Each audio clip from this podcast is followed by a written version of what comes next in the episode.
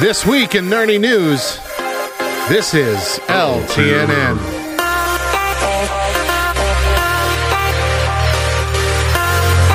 Direct to consumer movies used to carry the stigma of not being good enough for theaters. However, Disney Plus, with the help of COVID 19 keeping theaters in Hollywood itself closed down, direct to consumer is now becoming the go to method of release for some of the hottest, most anticipated attractions, and they draw new subscribers. Of course, Netflix and Hulu, to a degree, have been doing this for years, but the quality is hit or miss at best. For every Netflix original movie that's a big hit, there are a dozen you've never heard of and never will.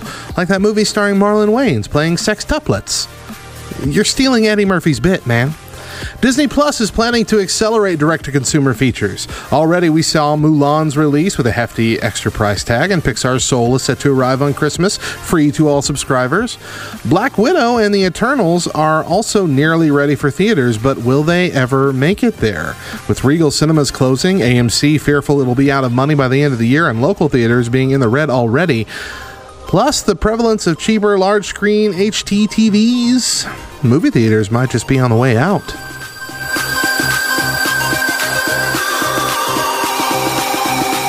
Actor Michael B. Jordan and his team at Outlier Society have signed on to produce DC's upcoming Static Shock movie. At first reported by The Hollywood Reporter, Jordan is joining director Reginald Hudlin on the upcoming theatrical release based on the 1993 comic series of the same name.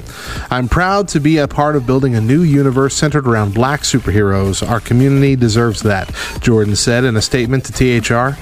DC surprised fans with a Static Shock movie during its recent Fandome event announcing not only that the film was in development, but also a revival of the comic series.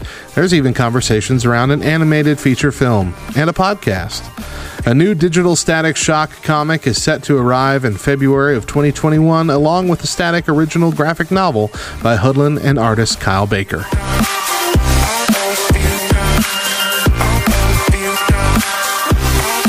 Finally, Walmart has some big plans for its Black Friday event this year, and it's nothing like we've seen a major retailer do before. As one might suspect, the coronavirus pandemic is going to factor into how retailers approach Black Friday this year.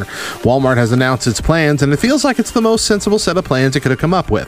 Walmart Black Friday 2020 will be split into three events. Each one will begin online and then continue in a physical store three days later. The first event will launch on November 4th online, November 7th in stores, and will focus on toys, electronics, and home products. The second event will be online November 11th, November 14th in stores, and will focus on items such as TVs, smartphones, computers, tablets, and other merchandise categories.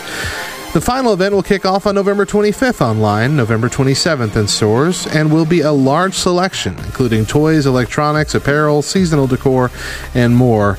And sure, while it makes sense and in the long run is probably better for us health wise, the idea of having to throw hands at three separate Black Fridays this year sounds like.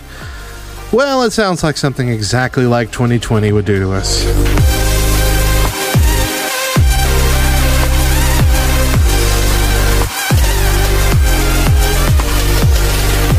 That is going to do it for this week in Nerdy News. I've been station manager Matt, and this is LTNN.